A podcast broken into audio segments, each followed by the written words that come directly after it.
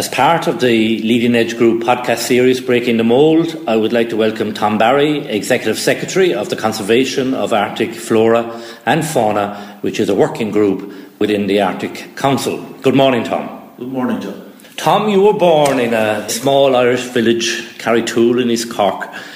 Did you always have a, have a passion to travel and work abroad? Uh, I did when I was uh, born and bred in Carrigtwohill in Cork. It was always expected or assumed that you would leave and you would go somewhere. So I've travelled and lived in many different countries over the years and finally settled in uh, Northern Iceland. And how did you end up living in Iceland, Tom, and, rear, and rearing a family in Akureyri in Northern Iceland? Well, my wife might be curious about me rearing a family, but uh, uh, I was two years into a PhD at University College Cork and uh, I met my wife and it's always a woman at fault somewhere behind it. That's it. And uh, I decided life was too short. I was doing a PhD in migration studies, and I decided to migrate myself. Called my wife, my no wife, told her I was coming, and she said, "Really?" and that was it. And there I am. The rest is history. Uh, and what drove you, Tom, in those early years, or kind of what, what motivated you as a person? It's not until my current job that I actually found something that motivated me in terms of career development. I used to work as an archaeologist and I had a lot of different careers before I ended up where I am. But for the first time where I'm now working, I feel that I have the opportunity to actually make a difference. So no matter how small a potential there is in everything that I do in my job, is a potential that might impact upon some measure that will help protect and conserve environments and ecosystems and biodiversity in the Arctic and elsewhere. So what drives me is to try and contribute my best to making such change happen. Excellent, Tom. As mentioned in the introduction, you're working for the Arctic Council involved in a biodiversity working group. Can you explain to our listeners your specific roles and responsibilities? I work within uh, an organisation called the Arctic Council, which is the uh, preeminent forum for discussing among Arctic states what happens in the Arctic with regards to environment, social issues, economic issues, and so on. The Arctic Council itself is divided into six different working groups, and I'm the executive secretary of that group called Conservation of Arctic Flora and Fauna, which deals with biodiversity.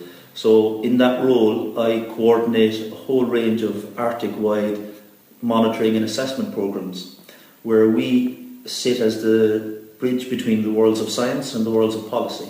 So my job is to try and interpret all the information that scientists amass about what's happening in the Arctic, the changes that are coming, and try to extract policy relevant recommendations that will help decision makers take the correct decisions in time and in the right order to help enact change and help to react to the changes that are coming due to climate change and other changes in the Arctic. And the members, Tom, of the Arctic Council, they include America, uh, yeah, the, the, Canada, so there are eight Arctic states that uh, form the Arctic Council. You have all the Nordic countries, Iceland, Finland, Norway, Sweden, uh, the Kingdom of Denmark, which includes the Faroes, the Faroe Islands, and Greenland. Then you have uh, Russia, the United States, and Canada. You also have a whole range of non-Arctic states such as China, Singapore, European states such as Poland, Italy, the United Kingdom, and so on. Uh, in addition, you have uh, six indigenous organisations such as the Sami, the Inuit, the Athabascans, Aleut, and the Gwich'in. And in addition to all of these, you then have a whole range of organisations such as the United Nations, the European Environment Agency, lots of different organisations that uh, take observer seats at the uh, Arctic Council. So it's quite broad and diverse range of interests and organisations and countries that form the Council. And how is it funded, Tom? Uh, all of the Arctic states fund the Arctic uh, Council. They fund the various different working groups uh, through both direct funding and in kind funding by providing experts and resources to uh, make their uh, requests happen.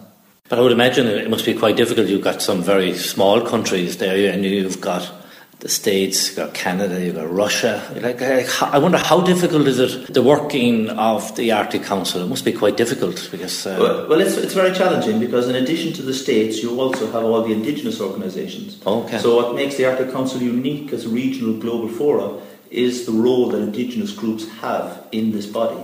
So it's the only body where in six indigenous groups, from Inuit to Sami and many others, have a seat at the decision-making table with the Arctic states so that they don't have the same rights, but they have to be consulted in everything that happens. So it's leading the way in how uh, society was trying to find ways to work and cooperate together on how they address complex social and environmental issues. But one thing you should keep in mind about the Arctic Council is that it's not a decision-making body. It's a, a consensus forum. Okay. So uh, everyone has to come to common agreement on how this works. And uh, it's interesting, the origins of the Arctic Council, they actually, it, the impetus to create it originated in Russia during Gorbachev's time in Perestroika and Glasnost. Okay. Gorbachev came out with a landmark speech where he proposed making the Arctic a zone of peace. And he outlined a whole range of initiatives for that. And the Arctic Council can be traced back to, to this first initiative from Russia. And, and does the Arctic Council have any um, involvement, say, in security aspects uh, no, they within don't. the Arctic? They don't. There's two things that the Arctic Council doesn't address, and that deals with fishing and uh, any sort of military issues. But what they do do is they have facilitated the creation of Coast Guard Forum in the Arctic, where Coast Guards from across the, uh, the Arctic region cooperate in search and rescue initiatives, and uh, they've helped facilitate the signing of legally binding agreements with regards to search and rescue, emergency response, what to do if an oil spill happens, and things like this. Okay. So it's been very instrumental in trying to find ways to make sure that there are frameworks in place to deal with issues or accidents or emergencies that might happen in the future. And in your role, Tom, with the conservation of, of Arctic flora and fauna, you must be you must have a lot of travel commitments. I do, and the great thing about it is I end up going to places in the middle of nowhere that I wouldn't ever have a chance to go. Uh, I spent a lot of time traveling in Russia, the Yakuts, Siberia. At the moment, uh, the US is the chair of my particular group, and so I'm spending a lot of time in in, uh, in Alaska and uh, the policy of the group where I work, CAFF, is that we tend to have our meetings in those areas Okay. where biodiversity and the issues are at hand that we're discussing. So we've travelled a lot to remote areas that are out of the normal, not normal path of travel. God, it's that's quite a change, Tom, from where you were reared in a, in a, in a small village in Cork. Has that been difficult, that transition? Initially, when you, when you took up your role with the Arctic Council? Uh, no, I, I, I think being born. Or was it natural? Cork, it was natural. I think being born in Ireland, you were always uh, geared up that you were going to travel the world, and assume, it was assumed that as soon as you finished college, you were heading out to explore the world and see what it had to offer. Very, very good. Uh, so I travel extensively, but it's always new and exciting, interesting places. You get to deal with diverse ranges of people from uh, indigenous groups, Okay. from uh, non-Arctic states and Arctic states. And it's very complex issues that they're addressing, and it's, it's fascinating. Very good. Now, certain people, as we see in the media, have been vociferous that climate change is fake news. So, interested in your response to this, Tom? Well, I mean, climate change is real and it's happening. And one of the, the mandate of the group where I work is to provide scientific-based advice and recommendations for decision makers in the Arctic. So we're directly trying to ensure that those people who make decisions on issues that affect the Arctic have valid scientific advice to inform the decision making. So climate change is real and happening, and fake news is, is fake news. Are you disillusioned just on that with the progress on, on climate change and the environmental pressures? Personally, I'm not, but I'm very optimistic by nature anyway. But in the Arctic, it's actually the Arctic Council is one of those regional bodies which so far has not been impacted by all of these global issues that are going on outside. So it's actually a great example of how states with dissimilar vested interests and dissimilar approaches can come together and find a way to cooperate on very complex issues. I view that as a very optimistic path forward for the future, and I see it, things improving. And Tom, where, where do you see your future? I suppose from a family and business perspective, are you going to continue to live in Iceland, or are you are you looking at coming back to, to Ireland, or Well, who, who what, what's in your future? Who knows what, what the future holds? But for the moment, I'm engaged in these sort of very important environmental issues. I feel I'm making a, strong contribution. So for the moment, quite happy where I am. But who knows what the future holds? And finally, Tom, do you miss the four seasons in Ireland, or have you become acclimatised to the Icelandic conditions? Uh, I, well, uh, in Iceland, you tend to have two seasons, summer and winter.